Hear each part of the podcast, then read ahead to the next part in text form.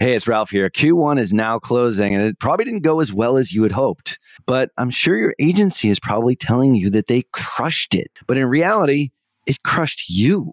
If your agency isn't on the same page as you are, if there's something wrong, but you can't quite put your finger on what that thing is, go on over to tier11.com forward slash apply and we'll set you up on a call to show you a better way to look at your business.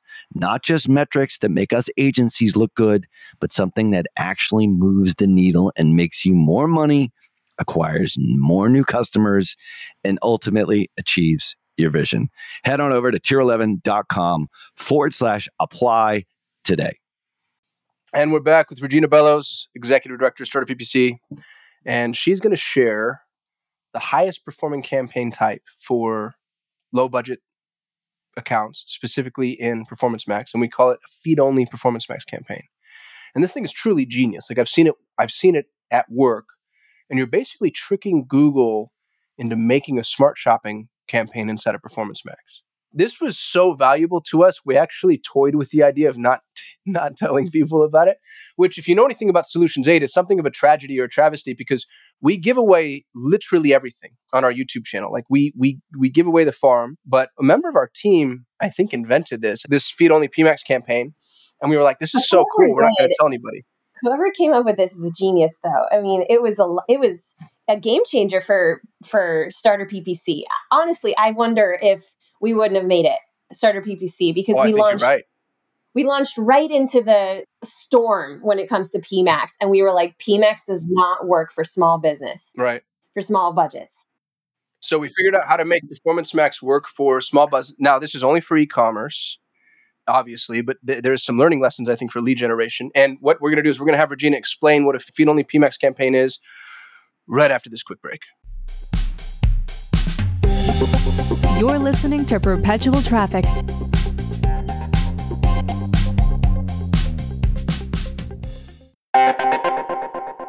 Well, there is no question that when it comes to influence and persuasion in digital marketing, no one, and I mean no one, commands more respect than Dr. Robert Cialdini. If you have never read his books, Influence and Persuasion, I swear you are missing so much in your digital marketing, not only as an influencer and an advertiser, but as just a great marketer. And that's why I'm so excited to invite you to a free webinar where he'll be sharing his latest insights on new e commerce strategies. Now, alongside Dr. Cialdini, you'll learn from Bas Wouters and the authors of Reputation King, my buddy Scott Brandley and DJ Sprigg. Attendees will absolutely be able to understand exactly how to gain a competitive edge in the marketplace by leveraging online reputation management. Now, that's something that we haven't talked about here on this show all that much. And it's more reason for you to register for the webinar here, which is completely free over at reputationking.com forward slash PT. So join us on April 18th from 12 noon to 2 p.m. Eastern. That's 9 a.m. to 11 a.m. Pacific for you West Coasters by registering at reputationking.com forward slash PT. Once again, that's reputationking.com forward slash PT. Cialdini has been a huge influence on me, and I can't wait to see how his new e commerce strategies resonate with you and how they affect your business in a positive way using reputation management. Make sure that you register for the April 18th free webinar at reputationking.com forward slash PT. And we're back with Regina Bellows.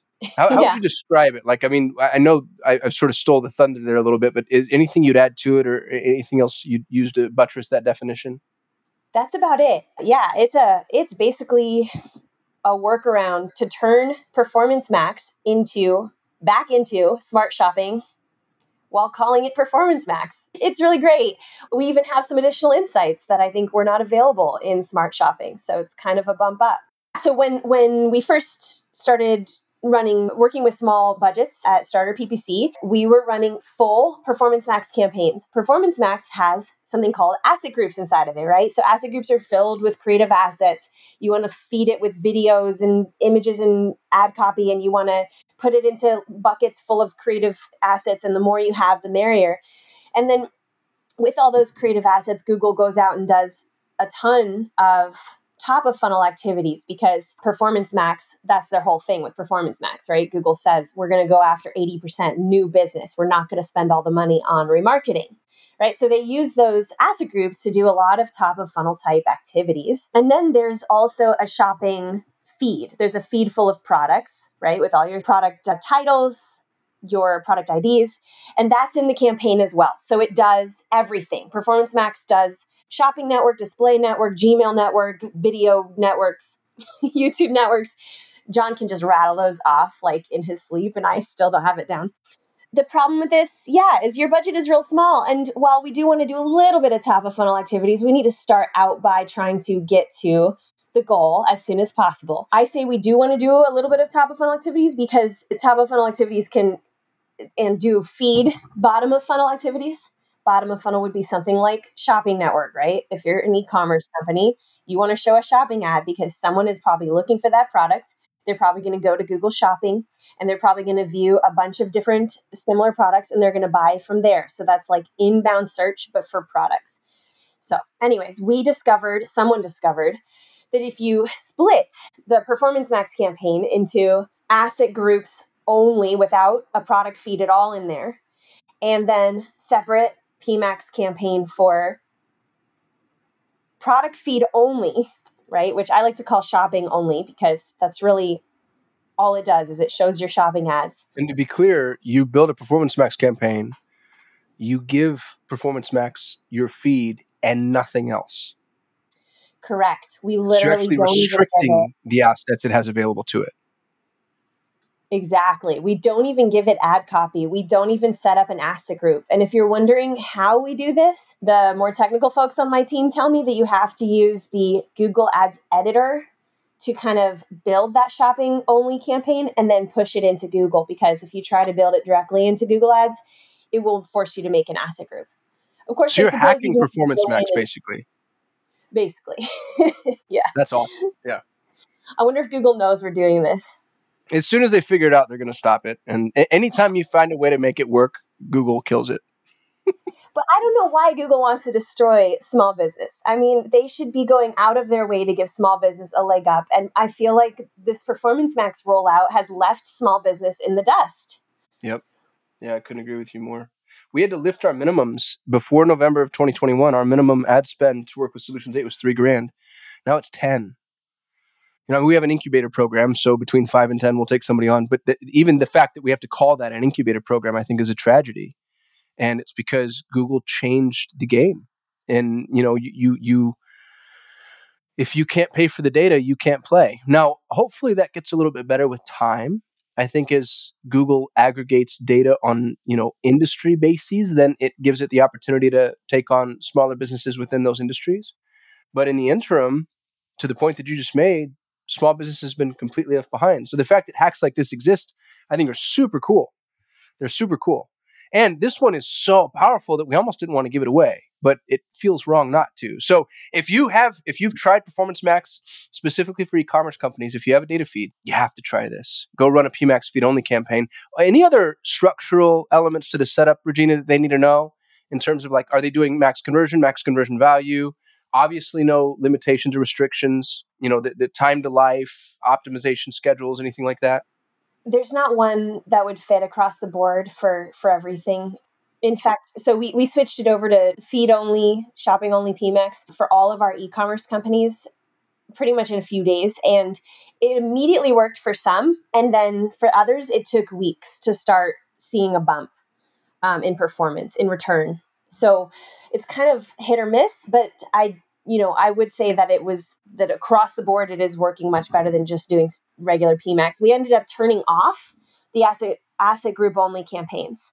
We will probably turn them back on once they surpass like $5,000 in budget. But right now, we would rather control that top of funnel spend by having dedicated campaigns for it. So we have things like a YouTube, well, YouTube remarketing, for example, we run alongside the shopping only if we have videos always have videos, by the way. videos are great. Uh, let's see, we run branded search always alongside PMAX. So there are a couple of, you know, there's a couple of campaigns that we build to supplement the asset group only campaign that we we pretty much ended up turning off for now. So you you dropped a couple of gold nuggets there. Always have videos. And do these videos need to be like high production value? You know, are we hiring Harmon Brothers here, or can somebody just break out their smartphone and fire off a video? yeah, I don't think production quality matters anymore. I think what matters is the first five seconds of the video and having a couple of videos, not one, like five, where the first five seconds is different in each one. You can literally go to your favorite customers or your favorite clients and say, Hey, would you please send me a video on what you think about these products or these services? You know, I'll give you a slight discount, whatever you have to do to incentivize them. Take a couple of those, mash them up into a client testimonial mashup, right? This costs close to zero dollars. If you don't know how to cut cut and paste them together into a mashup, then you can hire someone for 10 or 20 bucks on fiverr.com or upwork.com to do that for you. And that would be the most amazing remarketing campaign, remarketing video, which every every business should have a remarketing video campaign and that costs zero dollars. No, I couldn't agree with you more. We actually we ended up hiring an agency. We hired videocasestory.com and they created they reached out to some of our it's Ian Garlic. He's a, a buddy of mine now. So Ian reaches out to like I think 10 of our most successful clients and interviewed them and then put those together as case study videos for us. And they're our highest performing remarketing assets. So that's a, that's a really good tip. I love the idea of reaching out to your best customers. Um, yeah, when you're running brand, you're you're going to get thousands of impressions when you're running Google Ads. Even if you have a low budget, you're going to get thousands of impressions where they've seen your brand name, they've seen your domain name, they might have seen your product name. And if you're not protecting your brand, then you could lose that conversion. Even if you get the conversion organically, you're not getting you're not capturing the data, so you haven't fed the algorithm, which is the whole point, especially of an early stage campaign.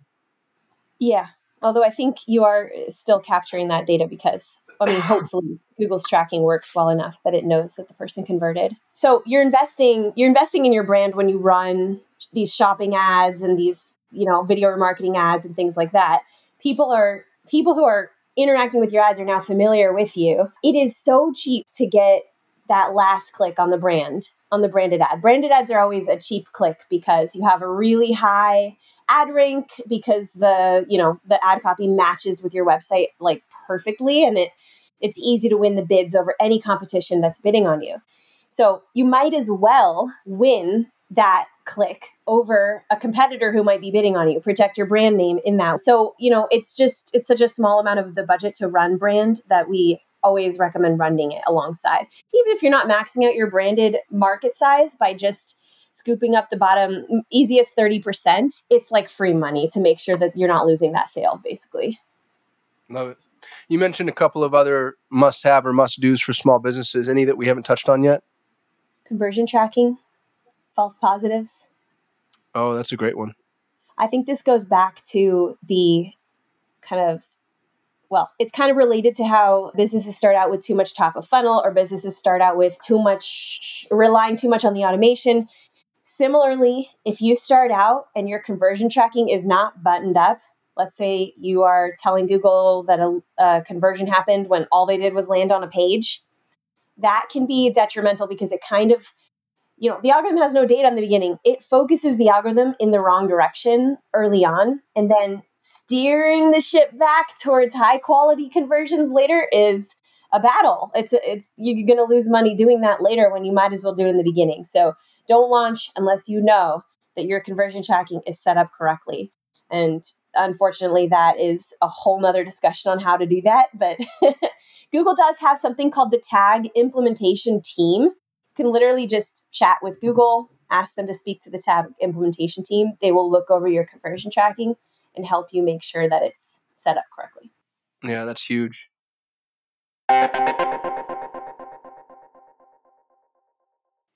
Hey guys, it's Kasim here, and I'm so sorry to be the doom and gloom guy, but I'm hoping this acts as a bit of a wake up call for you. We've been talking a lot about how the iOS thing has advertisers flying blind, sprinkling in the rising cost of ads and supply chain issues. I think we have a real entrepreneurial challenge ahead of us. And the bad news is a lot of businesses are going to be washed away over the coming months. The good news is that the ones who adapt are going to come out even stronger. That's why it's important to focus on the things that you can control. Tighten up your website, improve your CRO, collect as much first party data as you can, and test, test, and do more testing. And if you need help with that, go to our friends at Conversion Fanatics. They're running hundreds of tests in all sorts of industries, so they know what's working now. Check the show notes for the link, or you can visit them at conversionfanatics.com.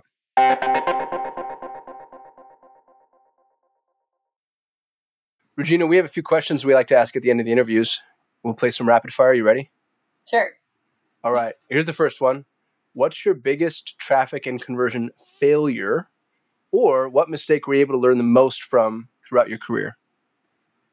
So, my career has been mostly focused on client management up until the past few months. For the first, I would say, eight months that I worked in Google Ads, it did not occur to me. this is kind of embarrassing to say out loud. It didn't occur to me that if an account was hitting its goal, right? Making the return that it needed. If, if you're focused on return on ad spend, if you're focused on CPA, you're hitting that goal. If a if an account is hitting its goal and making the cash flow that it needs on each sale on average, it does not make sense to just keep running ads without growing the business. And I actually lost clients that way. I, I lost clients by letting the return on ad spend go too high I lost clients by not going to them and saying, hey, let's start to scale. Now is the moment, right? So if you're hitting your goal and you're not growing, you're leaving money on the table. You're basically losing easy money that you could make by growing. And it took me so long to figure that out. But I guess I had to understand that, you know, budget and return kind of fight with each other. And so you have to understand how those two interplay with each other and how the algorithm thinks. And then all of a sudden something clicked and I was like, okay, I know how to grow businesses now with Google Ads. but it took me eight months of just like flailing about and trying to help before before that clicked. No, I think that's you know what I've seen this in clients. Some of our more conservative clients especially the budget minded clients. You know, I'll see people that are like, oh, we've done our annual budget and our annual budget uh, uh allots for $10,000 a month in ad spend. And I'm like, well, you're getting a 1200% ROAS. So how about you right. double that? You know what I mean? It's like, who cares what the budget says, dude? You're you're making money. Go spend. You have a money making machine. You have a magic ATM. It's like you put in a dollar and you get twelve dollars out. Go put right. in as many dollars as you can. The moment you add, the moment you increase your spend by 20%, all of a sudden your marketing budget goes up 20%. Like, right. consider that. Your marketing budget is constantly in flux. It's, I think it's, you know, it's a kind of an old world way of looking at marketing because there wasn't such immediate, immediate visibility into $1 in, $3 out, or whatever, $12 out in your example. Yeah. Well, and the other thing that I see people do too is they focus too much on the vanity metric. Like they're obsessed with, let's, for the example here is ROAS. And so they're getting a 1200% ROAS. And if they double their budget, then their ROAS would drop to 800%. But the lifetime value of a customer is, you know, whatever. It's, it's off the charts. And I'm like, who cares that your ROAS dropped? On a long enough timeline, you're minting money. So I think people just get a little short sighted we should do an entire discussion about that because I have lots to say about setting competitive goals. yeah, that'd be a good that'd be a good talk. All right, second question. Which SaaS product or tool is your favorite? Okay. The tool that I can't live without in my job. And if you work in the world of marketing or if you have a team at all that you need to communicate with, you might love it as well, is Snagit. Snagit is well, when I bought it, it was $45 one time and then only $12 a year. So I don't know if that counts as SaaS because I am paying ongoing, but it's not it's not expensive. It has brought me so much value. Like with Snagit, I can communicate whatever I need to to my team. Snagit has uh, it's a screen capture tool, but you can take like scrolling screen captures you can actually like cut segments out in the middle of this in the middle of the scroll. So let's say you're trying to get people to focus on the top of the page and the bottom of the page. You can literally cut stuff out of the middle of the page. You can blur stuff. Let's say you're trying to post stuff online but you don't want to give away, you know, the name of the campaign because it exposes your your brand or whatever it is you could possibly want you guys you can do with with snagit i couldn't live without it love it that's a great one last question Regina, where do you think the biggest opportunity for agencies lies? Yeah. So I've worked with a lot of different agencies over the years. The main thing that I see them doing is too much. Uh, and I know you're a big advocate of this, Kasim, because you do, you know, Google Ads only. You started out with eight different services. You narrowed into one, made sure you did that really well, and now you're considering maybe adding a second service. Agencies, you know, even if you start with three different things that you handle, three different platforms or three different services, that's three times the standard operating procedures. That's three times the expertise that you need to hire for. It's three times the complaints you're going to get. I mean, just looking at the sheer volume of procedures that we have built over the past couple years that we still have to build it's insane and it's only for google ads and you know i think about this all the time as i try to streamline stuff at starter ppc we're making email templates we're making account build type of sop best practice documentation things like that doing that for even two or three services would be overwhelming I mean, it's already practically overwhelming. So, yeah, if you streamline, you can really get good at what you do, really get efficient, really save money by having, you know, you know, your team members be able to handle a lot of clients since everything takes as minimal amount of time as possible and then and then maybe add the second service once you've got that under control. That's yeah, a great answer. a Love years. that niche down to scale up, as they say. This is Regina Bellows, Executive Director at Starter PPC. Regina, if people want to hear more from you, where can they find you? Well, starterppc.com. There's a little chat bubble with my face there. And I, you know, haven't really started a brand of my own yet. So I guess that's the best place. Or you can ask Kasim for an intro. yeah. Well, it's. I think that's long overdue, by the way, that your voice in digital marketing that I think everybody needs to hear. I like the way you think. Appreciate you coming on the show. Thank you so much. And for our listeners, thank you for listening.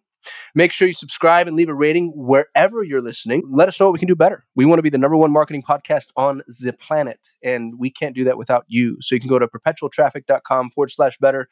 Tell us something we're doing right, three things we can improve upon, and most importantly, topics you'd like to hear about in the future. As a matter of fact, this interview today came from your requests. Everybody kept saying, How do we run ads on a budget? So I went and got the smartest person I know in the space on running ads on a budget. And as you could see, she dropped insane value bombs. So, more about what you want to hear, and I promise we're going to custom tailor our show to you. You can follow Ralph and I on Twitter. Ralph is at RalphHB. I'm at Kasim Aslam. Go back and listen to previous episodes. All the resources and show notes are at perpetualtraffic.com. Again, Regina, thank you so much. And for the rest of you, peace. You've been listening to Perpetual Traffic